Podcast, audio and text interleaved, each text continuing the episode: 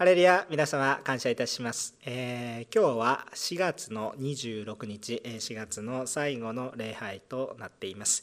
えー、今日の神様から与えられている御言葉は使徒の働き15章36節から16章の5節まで。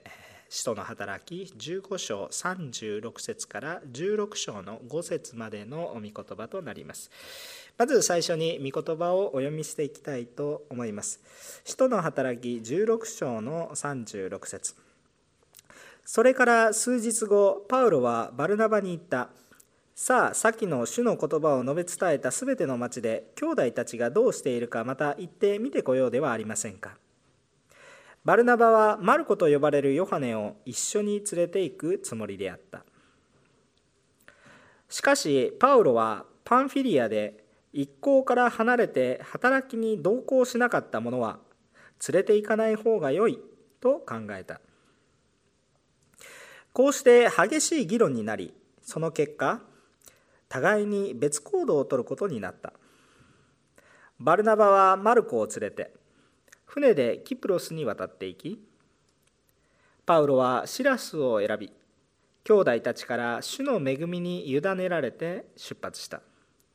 そしてシリアおよびキリキアを通り諸会諸教会を力づけた。それからパウロはデルベにそしてリステラに行った。するとそこにテモテという弟子がいた。信者であるユダヤ人女性の子で父親はギリシア人であった。彼はリステラとイコニオンの兄弟たちの間で評判の良い人であった。パウロはこのテモテを連れて行きたかった。そこでその地方にいるユダヤ人たちのために彼に割礼を受けさせた。彼の父親がギリシア人であることを皆が知っていたからである。彼ら彼らは町々を巡り、エルサレムの人たちと長老たちが決めた規定を守るべきものとして人々に伝えた。こうして諸教会は信仰を強められ、人数も日ごとに増えていった。アーメンさて、えー、コロナウイルスとの戦いの中で、えー、今日も礼拝ができることを感謝いたします。えー、共に、えー、席は一緒にすることができませんでしたけれども、けれども私たちがあ一緒の心、一つの心を持って神様の見舞いに礼拝できると信じています。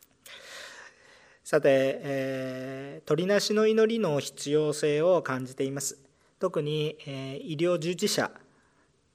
えー、また経済的なあ困難の中にある方、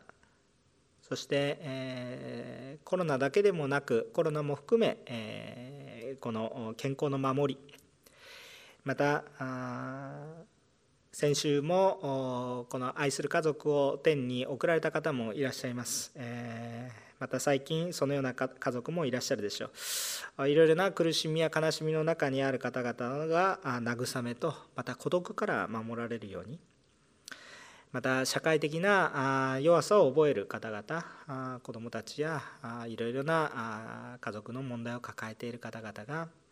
本当に主によって守られていくようにえ留学生たちも一人でいる方も多いかもしれません。どうぞ連絡を取り合って互いに励ましていければと思いますがまず教会ができることはまず主の前に祈ることだと思います。まず取りなしの祈りをしてからメッセージの中に入りたいと思います。一言お祈りします。ハレルヤ愛する天の神様今日も神様の御心によって私たちが主に出会えることを感謝いたします。主よどうぞ今さまざまな苦しみの中におられる方がいらっしゃいます。声を上げることも難しいと感じている方もいらっしゃるかもしれません。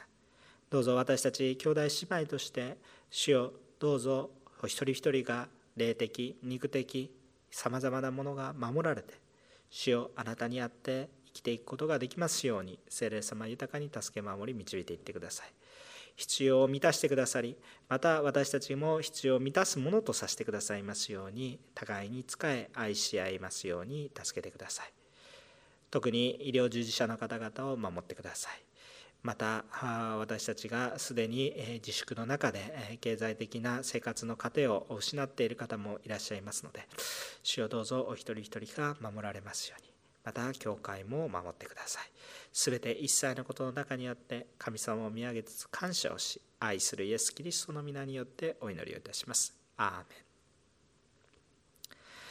メン。メン。感謝いたします、えー、皆さんと共に祈り続けていきたいと願っています。さて、えー、今日の御言葉の中に入っていきたいと思います。本日の聖書箇所は非常にドラマチックな内容のが書かれている部分だというふうに言えます。えー、パウロが選挙旅行をたくさんしましたけれどもそのうちの第2回目第1回目は13章使徒の働きの13章から書かれてありましたけれども第2次宣教旅行についてはこの使徒の働きの15章の後半部分今日読んだ聖書の御言葉から始まっていくところです。で先週までどんな話だったか少し振り返ってみるとエルサレム会議の話でしたね。でこれは非常に重要な会議でした。でエルサレム会議というものは何かというとこれまで、えー、ユダヤ教の一派のようだったクリスチャンたちが、えー、もはやユダヤ教の一派ではなくユダヤ教とは決別してキリスト教になるんだという決定的な一致ですそれが与えられたのがエルサレム会議ということです今まではユダヤ教のなんか延長線上のような感じだったんですけどあそうじゃないもうイエス・キリストによって変えられた新しいものなんだということを宣言していくような部分です。それまで、えー、こう言われてきた救いの形態ではなくクリスチャンたちは立法で縛られたような救いではなくむしろ立法から解放されイエスを救い主として信じるこの信仰によってのみ救われるという福音をはっきりと宣言するようになります。もう新しいステージに入ったということですね。新しいステージに入りましたからさらに宣教に加速度がついていきます。もう違法人たちをこの救いから妨げるものっていうものはもう何もないわけです。どんどんどんどんこう信じればいいということになっていくわけです。でそういうことをついえこの加速度がついてきたこの教会の中でそれまでにもうすでに福音を伝えてきた人々を励ますためにさあ旅にもう一度出かけましょうという話がなされますそれでここまでいろいろ苦楽を共にしてきた同労者との別れやまた新たな同労者との出会いが今日の聖書の箇所に書かれてあります。そしてこのことを通してさらにさらに豊かに福音が広がることを私たちが見ていきます。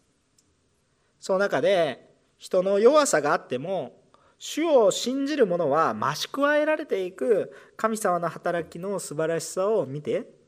知りそしてまた恵みを分かち合っていきたいと願っています。さて今日は2つのポイントでお話をしますがまず第1番目には私たちは福音のためでも一致できない弱さのがあるけれども主は働かれるということです。福音のためにでも一致できない弱さの中でも主は働かれるということです。36節の御言葉を読んでみましょう。こう書いてあります。それから数日後、パウロはバルナバに言った。さあ、先の主の御言葉を主の言葉を述べ伝えたすべての町で兄弟たちがどうしているかまた行って見てこようではありませんかとこうこのように書かれてあります。えー、このまあなかなか一致ができないということはあよくあるんですね、えー、けれどもそういうことっていうのは大体本質的じゃないことで一致ができないというようなことなんですけれども福音宣教のためには一致するべきじゃないかなっていうふうに思うんですけどそれもなかなか難しい教会の現実がちょっと見えてくるわけなんですね。エルサレム会議という福音を伝えるためには素晴らしい結果をもたらしたこの会議があったわけですけれどもこのエルサレム会議では教会の一致が与えられていました。それを経験したパウロとバルナバにはあまあすごい喜びがあふれたと思いますね。この喜びがあふれたからこそ喜びを持ってじゃあもっと宣教しよう。そしてもうすでに福音を伝えた人々がどうしているかこの喜びをさらに分かち合いたいしさらに励ましたいさらに伝えていきたい、えそう思ったでしょう。そしてそれぞれの町を励ましに行こうということになりました。私たちが主の働きをしていく時の特徴の一つが喜びだということが言えると思います。主の働きというのは何か嫌々ながらにしてするものではなく喜びを持ってするものであります。しかし人というのは喜ぼう喜ぼうと思っても喜べないものです。喜びというのは自分の意思とは関係なく湧き上がってくるものです。どのようにしたら喜びが私たちのうちで湧き上がってくるのか。喜びは自分たちの力で作り上げることはできません。しかし私たちが主の働きを見れば湧き上がってくるんですね。主の働きを私たちが体験し主が働かれる主が共にいる主が愛されている。こういう主を体験していくと私たちのうちに喜びが湧いてくるんです。宣教の働きの根底にはこの喜びがあるわけです。状況がどうあれ主が働いておられるから喜ぶんです。それは周りが関係なく主が働かれていること主に注目しているからこそ湧いてくる喜びなんですね。私たちの働きのこの奥に主の導き主の働き主の素晴らしさがあるかどうかというのを確かめるのは非常に良いことであり私たちの喜びがそこから来ているかどうかっていうのをしっかりと確かめる必要はあるかなそのように思います。もしそれがあったらその喜びはもうとどめることができません。溢れ出すようなですね。だから誰かに伝えたいということになります。続けて37節から41節を読みたいと思います。バルナバはマルコと呼ばれるヨハネを一緒に連れて行くつもりであった。しかしパウロはパンフィリアで一行から離れて働きに同行しなかった者は連れて行かない方が良いと考えた。こうして激しい議論になりその結果互いに別行動をとることになった。バルナバはマルコを連れて船でキプロスに渡っていきパウロはシラスを選び兄弟たちから主の恵みに委ねられて出発した。そしてシリアおよびキリキアを通り諸教会を力づけた。アメン。さてこのように前回宣教旅行に行ったパウロとバルナバがそれぞれの宣教地に行って励ますことになります。まあこれは分かりますよね。しかし2人だけではなく同行者を連れて行こうという気持ちがありました。でこれはなぜ同行者を連れて行こうかなというかというとまあもちろんその喜びを分かち合っていく人が欲しかったということもあるかと思いますがそれとともに、えー、この弟子訓練という要素があったかなと思います。キリストの弟子を育てていく時に一番いいことは何かっていうと主の働きを共に見ることが一番いい弟子訓練ですね。何か頭で考えていろいろな神学を勉強することもこれもまあ有益といえば有益なんですけどそこになかなか喜びというものは湧いてこないんですね。ところがその勉強の中でも主の働きを見いだすことができればこれは喜びになります。またこの私たちがこう伝えていけばいいかなというふうにも思うんですけれども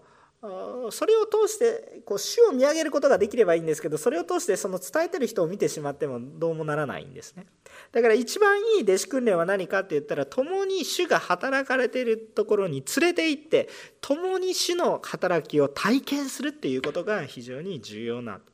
一番いい弟子訓練と言えるでしょう。だからそういう意味においては私たちが共に集まって礼拝するっていうことは非常に素晴らしい恵みだということが言えます。共に祈り共に礼拝し共に伝道しそしてそこで働かれる主を見て共に喜ぶ主が与えられるビジョンを共に見主が働かれる働きを直接体験していく味わった体験やビジョンを分かち合っていく本当に素晴らしい共同体であるかなと思いますこの意味において私たちが共に集まる礼拝ってとても大切だなとそのように思います今はコロナウイルス対策のために多くが散らされています。まあ、この散らされていてもそれはそれでまた恵みがあるわけです。私たちはあってもまた散らされてもそれは恵みなんです。しかし重要なことは同じ主を見上げること。離れていても主が置かれる場においても私たちが深いところでつながって一つの思いを持って礼拝をしたい。だからこそこの映像が撮られているわけであります。そして私たちが一つの思いを持って礼拝をする時それぞれ散らされたところにおいても主が共にいてくださりそれぞれの働きが豊かに祝福されていくことを信じます。なぜならば主はそこにおられるから。何はともあれ主の働きを見るのが私たちは一番だということです。まあそういういろいろな理由があったと思いますが同行者を選びましょうということになりました。でここでバルナバは以前も連れて行ったマルコ。まあ本名はヨハネなんですけれどもマルコという名前がありました。とても重要な人ですよね。マルコの福音書。はい。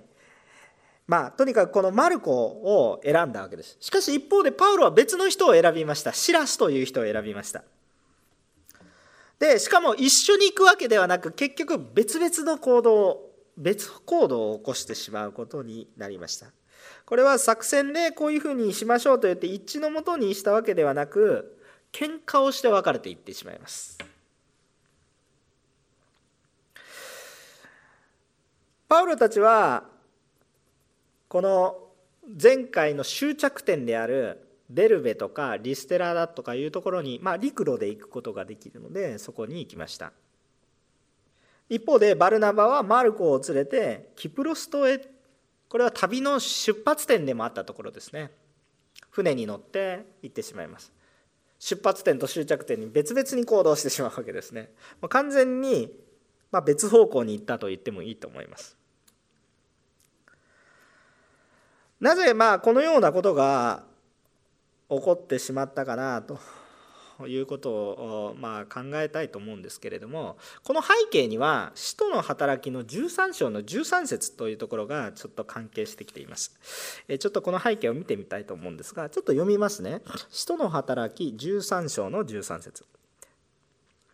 パウロ一行はパポスから船出してパンフィリアのペルゲに渡ったがヨハネは一行から離れてエルサレムに帰ってしまった。こう書いてあります。前回実はこのマルコと呼ばれるヨハネもこの第一次選挙旅行の時もパウロたちと一緒に同行してるんですね。一緒に行ってるわけです、えー、ところがパウロたちが最初に行ったのはキプロス島という島ですね。島に行った。このキプロス島で伝道をしました、えー、宣教したわけです、え、しかしこれは島ですから船を乗っていかないといけない。でこのキプロス島からさらに進んでいって現在のトルコの、えー、まあ中央部地中海の南岸に大体トルコの真ん中地中海沿いの真ん中あたり下ぐらいなところに着いてそこにパンフィリアというところに着いたんですけどそこに着いた途端このマルコと言われるヨハネあよえそうですね。マルコと呼ばれるヨハネが、えー、この一行から離れてしまった。えー、まあ脱落したんですね、えー、逃げたと言ってもいいかもしれません。パウロたちの働きについていけなかった。でそそこまでなんとか頑張れたわけです。なぜならばそこで離れても船ないからですね、えー、一緒に船に乗って行ったらトルコですからえー、まあ、イスラエルまではこう歩いていけますよねエルサレムに帰っていってしまったわけなんですね歩いて。で今日の本文の38節の御言葉を見る限りにおいてもパウロは非常にこの脱落したマルコを一緒に連れていくことを拒みますよね強い態度でえ。ここから予想できることはこのマルコの脱落の仕方というのは決してパウロにとって好ましいものではなく非常に悪い形で別れたんではないかなということが推測できます。で結局このことはパウロとバルナバ誰を連れていくかにおいて非常に激しい対立になりましたでパウロはマルコを見限っていますけれどもバルナバという人はマルコにもう一度チャンスを与えましょうという考えですよねでもともと考えてみるとこの2人は随分、えー、違う性格をしているように思います。まあ大体パウロっていうのは何をするにも激しい人ですね。で厳しい徹底的に行うというようなそういう感じの方です。でしかしこれは福音宣教を違法人の間で大胆に進めていくためには必要な、まあ、性格だったかなと思います。あの何か妥協しながら進んでいくのではなくやっぱり福音に立ってしっかりとイエス様だけを見て、ね、妥協しないでしっかりと伝えていきましょうというねそういう姿勢っていうものは本当に必要なものだったんじゃないかなと思います。で一方でですねバルナバっていう人は随分と違いますね。えっと、使徒の働きの4章の36節には書いてあるんですけれども、えー、バルナバっていうのはこの意味があってその名は慰めの子という意味ですね。本名はヨセフですね。えあだ名が慰めの子バルナバという名前だったそうですね。で、えー、彼はやっぱりこういうような慰めることが得意それに思いがあったかなと思いますので、えー、彼は多分この性格によって敵はあんまり多くなかったんじゃないでしょうかね。えー、今日のこの御言葉をのちょっと前を見ても「使徒の働き」の15章の25節なんかにはこのエルサレム会議の発表をする時にまあいろいろな人々が話をしたと思われますがその時にバルナバを紹介するところが出てきます。でこのバルナバを紹介する時にわざわざ頭にバルナバの説明を持ってきて私たちの愛するバルナバと表現されてるんですもう本当にバルナバは愛を受けてたんだなって感じますあのやはり慰めるからですね人が弱い時に苦しい時に慰める人だったからですね本当に愛を受けたんじゃないかなと多くの人から愛された人ではないかなということを思います。ね、皆さんから愛されている兄弟だですよというふうにわざわざ表現されるぐらいですからそのようなことだったと思うんですね。しかもですね使徒の働き9章の26節から27節を見てみるとあ面白いことが書いてありますね、えー、ここはちょっと、えー、お読みしようかなと思っています。使徒の働きの9章26節から27節の御言葉にこう書いてあります。読みます。エルサレムについてサウロは弟子たちの仲間に入ろうと試みたが皆彼が弟子であること弟子であるとは信じず彼を恐れていたしかしバルナバはサウロを引き受けて使徒たちのところに連れて行き彼がダマスコへ行く途中で主を見た様子や主が彼に語られたことまた彼がダマスコでイエスの名によって大胆に語った様子を彼らに説明したこういうふうに書いてあるわけですね。えー、つまりバルナバがいなければパウロまあ当時名前はサウロと呼ばれていましたけれども彼が教会の中に受け入れられていくということはありえなかったとも言えますまあありえなかったと言ってしまったら言い過ぎかもしれませんけれども非常に難しかったかなと思います。えー、まあこのようにですね彼はですね、えー、まあ本当にあのクリスチャンたちを激しく迫害していた当時のサウロパウロですらですね主によって変えられたんだから慰めを与え引き入れていくそのようなものです。バルナバがなかったらパウロはこのように教会の中でリーダーシップを発揮することも難しかったんじゃないかなと思えるほどのことであります。でこのようにバルナバという人は未熟な人を支え助け立て上げるということに対して思いがありまたそのことに喜びを感じる人だったということが分かります。また捧げるものこともすごくねあのこうまああの思いが示されている人でした、まあ、その辺りは使徒の働き4章の辺りに書かれてあることですけれども。さてあまあこのように話してみるとパウロっていうのは非常に強情な人でバルナバっていうのは知的で少し優しい、えー、人を受け入れていくような感じというふうに思えることができます。でそうするとなんだかなんかパウロだけが未熟のように感じてしまうんですね。バルナバは成熟してるけどパウロは未熟だと。えー、まあ、そう言えない節もないかもしれないんですけれどもよくよく考えてみるとそうではないとも言えます。えー、実はパウロもパウロなんですけれどもバルナバはバルナバで、まあ、こう未成熟なところはあるということなんです。実はバルナバも強情だとも言えます。なぜならばバルナバもマルコを連れていくということに対しては一歩も引かないんですね一歩も引きません。まあ、マルコは置いといても別の人を用いましょうって言ってるんだけどこのマルコは絶対に連れて行かないといけないんだよえー、ある意味バルナバも強情だったわけですよくよく考えてみると激しい対立になるっていうことはどちらかが優しくてどちらかが受け入れていく方だったらそもそも対立は起こらないわけなんですけれども激しく対立をしたということはどういうことかっていうとやっぱりお互いの主張を引かなかったということですね。えー、ですからあこの意味でバルナバも非常に強い性格の一面もあったかなと。思いますパウロに負けないぐらいの 強い意志があったかなと思います。で結局このようにしてぶつかってしまうわけなんですね。ある意味どちらも強い意志使命感を持っていたとも言えますけどどちらもまだまだ未熟だったとも言えるわけです。えまあ、私たちよりははるかに、えこう成熟はしていたかと思いますけれども。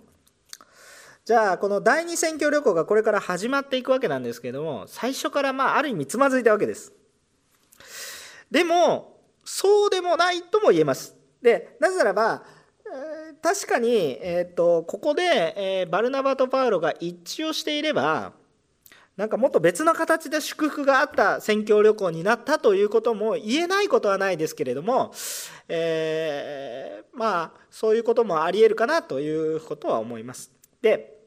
しかしですね今回まあ歴史にたらればを言ってしまってはきりがないんですが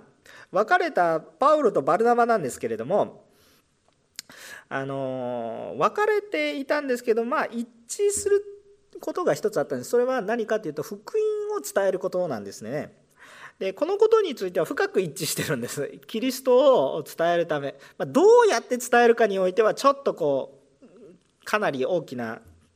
すれ違いがあるんですけれども。しかしキリストを伝えるということについては本当に強い意味で一致してるんですね。で結局、えー、パウロはこのシラスという新しい道路者バルナバはかつてからいたマルコというこの道路者を得ながらチームが1つから2つになるんですね。考えてみると福音を伝える勢いとしては2倍以上になってるんですね。あの結果としてはより多くの人にパウロとバルナバが一緒にいたら1チームですけども別々で言ってるので2チームが選挙に出ていくことになりました。彼らは方法については一致していなかったんですけどビジョンについては一致していて福音を述べ伝えたんです。だからパウロもバルナバが出ていくことを無理やり出ていかせないようにはしなかったしそのまま出ていくことを許していきますというか送り出しますね。でこのようなことを見ると私たちは方法はともかくですねキリストにある深い一致が与えられるんだということを覚えておきたいんですね。で実はこの話はこれだけで終わっていたらなんだかなという感じもするんですけれどももっと深い後日談があるわけですね。このことが書かれてあるのがこの最初の4章の10節から11節の御言葉を見てみると分かります。この最初の4章の10節から11節にはこのように書かれてあります。読みますね。私と共に囚人となっているアリスタルコとバルナバのいとこであるマルコがあなた方によろしくと言っています。このマルコについてはもし彼があなた方のところに行ったら迎え入れるようにという指示をあなた方はすでに受けています。ユストと呼ばれるイエスもよろしくと言っています。割礼のある人ではこの3人だけがこの神の国のために働く私の同労者です。私彼らは私にとって慰めになりました。このように。ここでマルコが出てくるわけですでこのコロサイ書っていうのはどういうところかっていうとこのパウロが後随分後にローマの皇帝ネロの尋問を受ける前に牢獄の中でコロサイの人々にその教理を教えたり慰めるために手紙を書いたとされている書ですね。ですから非常にパウロの晩年一番最後の部分だとも言えます。えこれは寿命で晩年と言ってるわけではなくて、まあ、この殉教という意味で晩年に差し掛かった時の話ですね。でこのパウロはその晩年のこの牢獄の中一番しんどい時に3人の労働者同労者だけがパウロに与えられたってこれは特に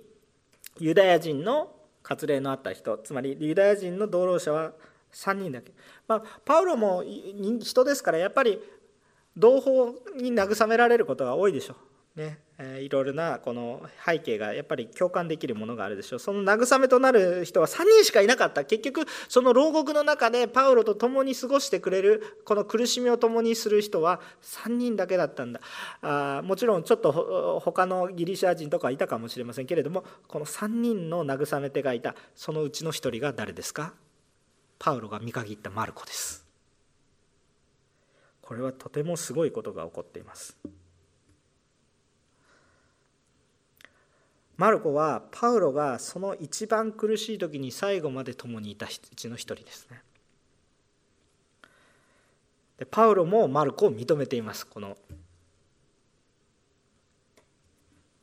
一度完全にたもとを分かった人が本当に一番苦しい時に助け合っている姿が見えるわけですね。私たちもこの教会の中でさまざまな対立やまたいろいろな葛藤を覚えることもあるかもしれません。しかし私たちは深いところで一つなんだ。キリストによって私たちは一つなんだ。ということをはっきりとま見させられるこのことです。今もし教会の中でさまざまな対立があったとしたとしても私たちはこのような宮沢を見てあ単に分かれたんじゃなくてキリストの中でそれでも一致があったんだなということを思わされながらそして神様が成熟させそしてもう一度私たちを一つにさせてくださいまあ究極的に言うと私たちは天の御国に行けばですねまあ、皆一人の人のようにして神様を褒めたたえるわけですですから私たちはキリストによって一致させていかれるんだということですね。そう考えるとバルナバの働きや慰め励ましというものもこれはこれもこれで間違っていたわけではない。パウロが行くところがいつも正しいわけではない。バルナバがこのマルコを挫折したマルコですね。完全に挫折ですよね。しかしこのマルコを励ましマルコを認めマルコを立て彼は福音書も書きますしすごい影響力を放っていくことになります。バルナバの働きがなかったらパウロはこの貴重な慰め手の3人のうちの1人を失っていたかもしれませんね。主は私たちの未熟な姿を通してもそれを最大限に生かしてキリストにある成熟そして一致というものを与えてくださる。させてくださると信じます。私たちの弱ささえも用いて神様の栄光を表してくださることを私たちは信じます。ですからこのように別れがありました。別れがありましたし未熟さがゆえに一致のできない教会のこの悲しい姿がありましたけれどもけれども主はそこに働かれたんだ。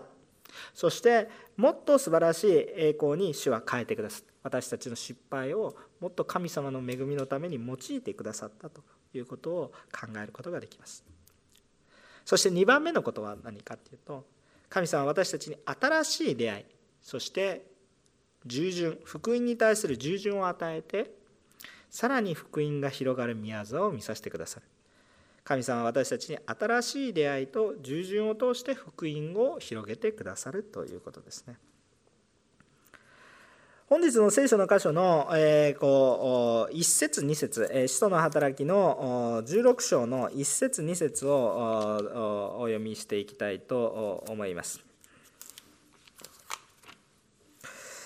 えー、お読みします。それからパウロはデルベに、そしてリステラに行った。そしてそこにテモテという弟子がいた。信者であるユダヤ人女性の子で、えー、父親はギリシア人であった。彼はリステラとイコニオンの兄弟たちの間で評判の良い人であった。えー、ここからパウロの方に注目していきますがパウロはこの一次、えー、第一次宣教旅行の終着点であったこのデルベというところそれからリステラというところに陸路で行くわけですね。でそこでテモテという新しい弟子に出会います。このテモテは非常に重要な人物です。このテモテとの出会いによってパウロ自身は励まされただろうしまた宣教の働きがさらに豊かになったと信じます。でこのテモテがどういう人だったかというとこのテモテは違法人だとも言えるしユダヤ人だとも言える人です。理由は父がギリシア人母がユダヤ人だったからですね。しかし、もう一つ特徴があって、この人は非常に評判の良い人だったんですね。評判の良い人だった。ですから、このテモテがユダヤ人でもギリシア人にも福音を伝えようと、関係なく福音を伝えようとするときにはとても良い人材だったんですね。どちらにも受け入れられる。そのようなものだったんです。しかし、個人的な意見を申し上げますと、このテモテは一定のロークをした人ではないかなということを思います。この人は文化の狭間に生きた人ですね。えー、大変苦労したと思いますよ。もちろんユダヤ人とギリシア人の文化の狭間に生きた人クリスチャンとノンクリスチャンの狭間に生きた人この間に生きる人っていうのはいつも苦労するんですね。彼はユダヤ人でもありギリシア人でもあるということは逆に考えてみるとユダヤ人でもないしギリシア人でもないとされる可能性もあるわけです。その彼が評判が良いというのはどういうことでしょうか？それなりの努力や労苦苦労涙があったかなと思います、えー、横浜のり教会はさまざまな文化が入り混じっている教会で本当に祝福されていると思います。文化が交わる教会でそれでも苦労しながら一致を求めていくならば私たちは宣教に用いられると思います。さて3節ちょっとお読みしていきたいと思います。パウロはこのテモテを連れて行きたかった。それでその地方にいるユダヤ人たちのために彼に割礼を受けさせた。彼の父親がギリシア人であることを皆知っていたからである。この象徴的な出来事それはテモテに割礼を授けたということです。でここで少し疑問が出てくるわけです。なぜ疑問が出てくるかというとあのエルサレム会議の時にパウロはあれだけ違法人が割礼を受ける必要性はないと主張強く主張していたパウロがその主張とは裏腹にテモテには割礼をあえて授けているっていうことなんです。ここに対して疑問を持つ人が出てくるわけです。まあ、テモテの場合は確かに判断が難しそうです。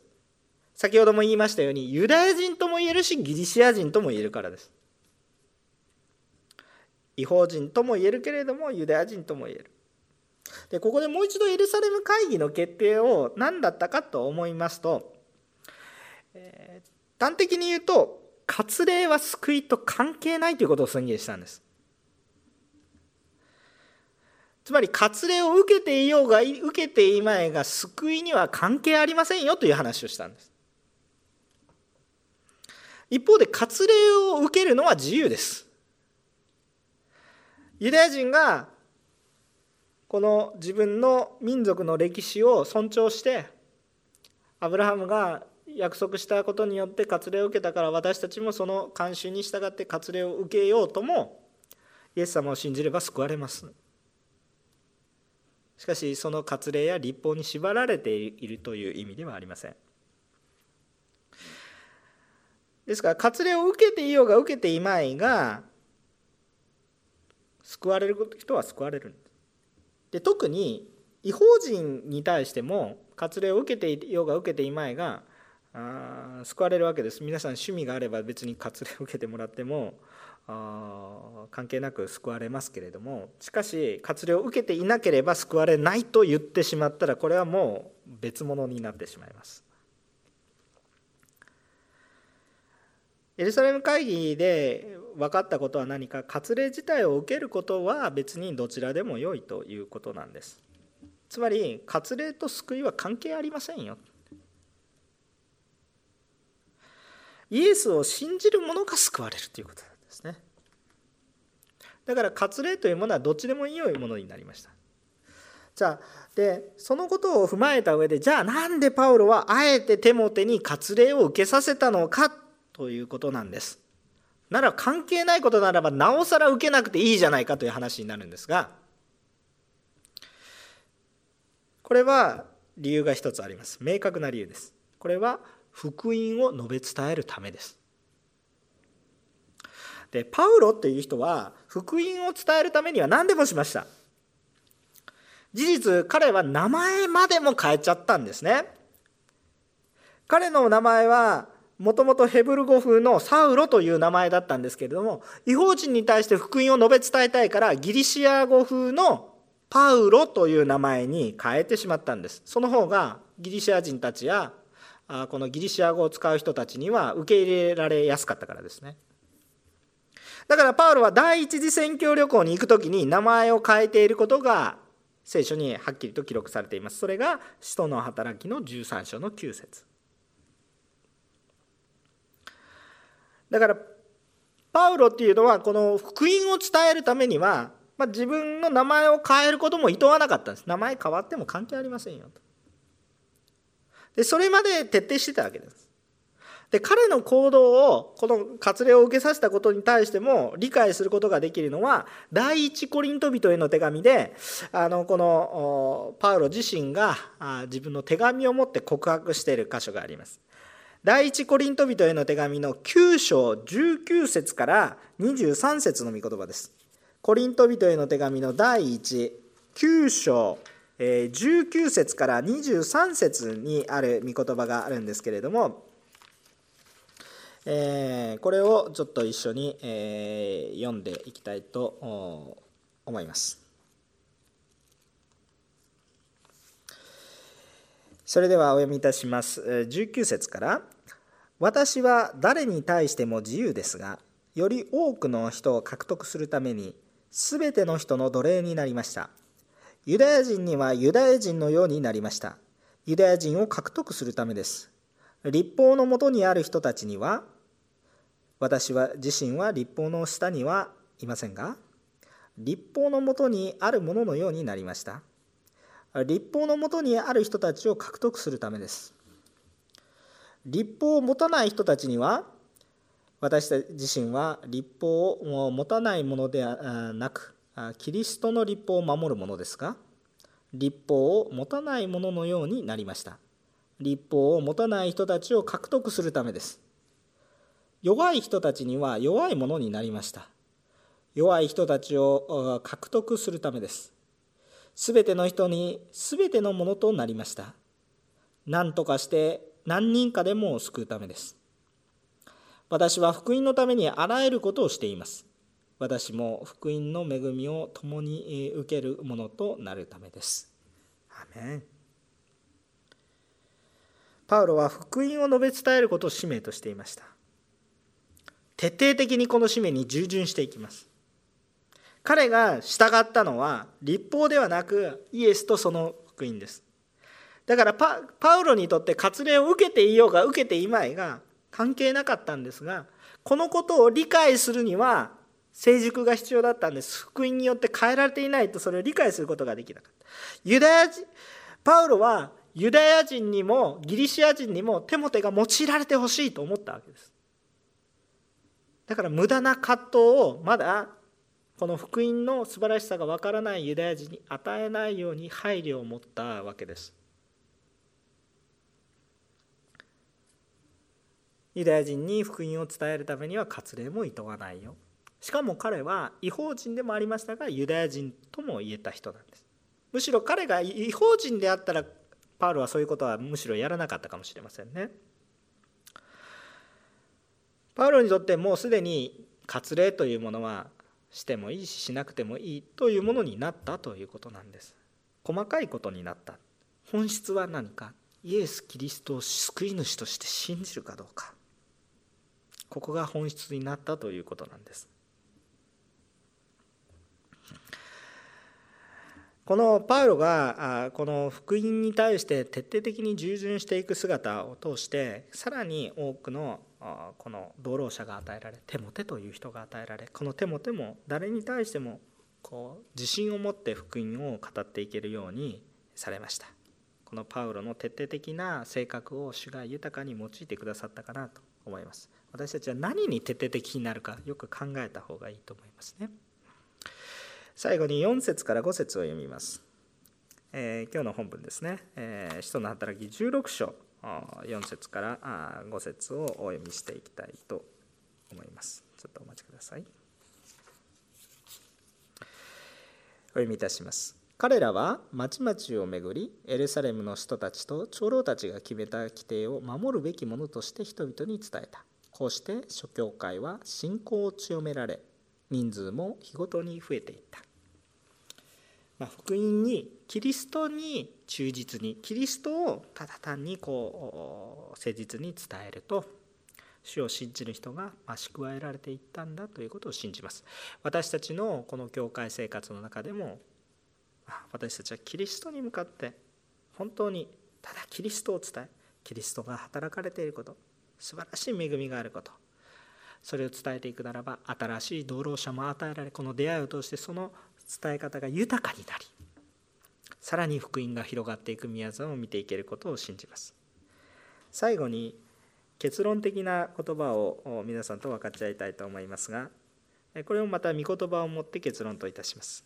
ローマ人への手紙の8章の28節。ローマ人への手紙の8章の28節を見たいと思います。ローマ人への手紙8章の28節をお読みします。神を愛する人たち。すなわち神のご計画に従って召された人たちのためには全てのことが共に働いて益となることを私たちは知っています。この御言葉の趣旨は非常に重いかなと思います。かつて別れたマルコも共にあの時失敗のように思われた心のトゲのように残っていたあの出来事もむしろそれを通して喜びに変えてくださる。私たちもさまざまな状況弱さや強さがあると思いますがどのような状況にあっても福音に対してまっすぐでありましょう。そして主が示されることに対しては従順に従ってその時に精一杯主に従っていきましょう。新しい道路者が与えられまたその働きは豊かになると信じます。どのような状況の中においてもこのように私たちが今コロナウイルスのせいでいろいろな大変な中にあっても主を信じ主を告白し神様に期待していきましょう。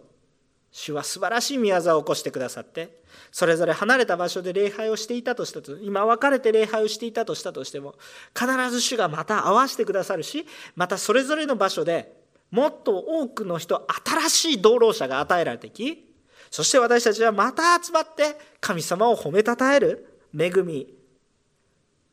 かつて一緒に礼拝するのも嫌だったような人も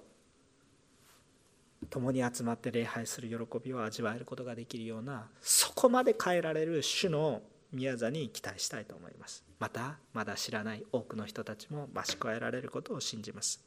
そのようになる。私たちだと確信しそのようになる横浜おんぬりキリスト教会また日本にあるさまざまな諸教会イエスを信じる全ての教会に神様の希望があふれることを心よりお祈りし祝福したいと思います。一言お祈りします。ハレルヤ愛する天の神様感謝いたします。私たちの弱さを通してですらあなたの栄光に変えてくださるしまた私たちを成長させむしろ喜びを増し加えてくださり別れもあり新しい出会いもありけれども神様の宮沢はさらに進み多くの人が救われていく宮沢を見ます。このコロナウイルスの状況も大変ではありますが主よ別れもあり出会いもありけれども主が豊かに祝福してくださってさらにあなたを信じる者が増し加えられていくことを信じます。あなたの救いに預かる喜びが豊かに世界に私たちのうちに深く広く広がっていきますように感謝を持って愛するイエス・キリストの皆によってお祈りをいたしますアーメンハレルヤ感謝いたしますいくつか報告をします。3つ報告をしたいと思います。まず第一に、先週報告しました聖書講座については、えー、今日からではなくて来週の日曜日、えー、毎週ですが、えー、11時半から12時半までの間にかけて、えー、この行っていこうというふうに思っております。えー、来週というのは5月3日から行います。えー、方式としては、えー、Zoom という、えー、このアプリケーションを用いて、えー、行っていきます。えー、このアプリケーション非常に簡単に入れるんですが、えー、入るためには ID とパスワードが必要になります。えー、ですので、この ID とパスワード、もしくは Zoom の使い方などを、まあ、チェ先生や私に聞いていただければ、ご説明しますし、現在、教会の多くの方が用いられていますので、どうぞお伺いになってください。スマートフォンや iPad を通して、iPad とかタブレットですね、タブレット、コンピューターを通して、することができます。コンピューターについては、内蔵カメラとか、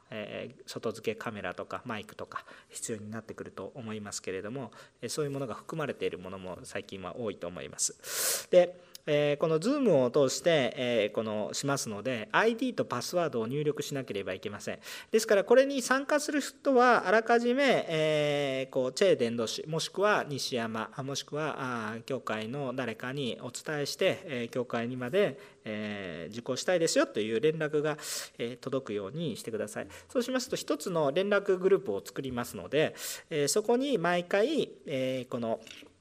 ID とパスワードが登録されます。まあ、1回でも聞いてみたいという人はですね、ぜひ登録してください。ずっと聞かないとダメですよとか、参加費がかかりますよとか、特別何か本を買わないといけないですよとか、そういうことないんで、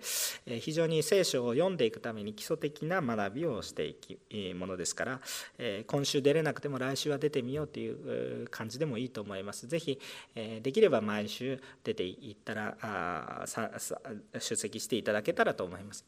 もしこのコロナウイルルスの状況が落ち着いてきましたらまた時間は変更になると思いますがこのコロナウイルスの状況が続く限りは Zoom ということになります。